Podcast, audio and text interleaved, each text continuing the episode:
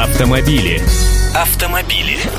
Здравствуйте, я Андрей Гречаник, и я абсолютно убежден в том, что если вы их не видите, то это не значит, что они не существуют. На сей раз я про дорожные камеры. Столичный департамент транспорта опубликовал интересные цифры. За первые шесть месяцев текущего года дорожные камеры в Москве зафиксировали один миллион сто пятьдесят шесть тысяч восемьсот двадцать три нарушения правил дорожного движения. Подавляющее большинство, более одного миллиона нарушений, это превышение скоростного режима. Еще сто сорок тысяч протоколов было выписано за выезд на выделенную полосу для общественного транспорта.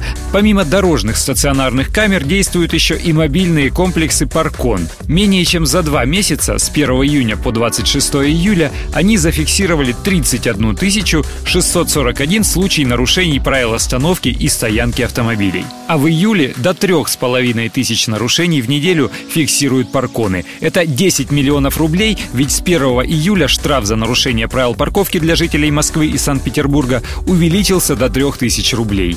Большие суммы, согласитесь. И ведь камеры-то стоят не скрыто, видно их издалека, если не в мобильник, конечно, всю дорогу смотреть. И даже хорошо знающие свои дороги люди уже осторожничают в нужных местах. А вы как приспосабливаетесь к появлению дорожных камер? Соблюдаете скорость? Изучаете их местоположение? Или радар-детекторы покупаете? Расскажите, поделитесь.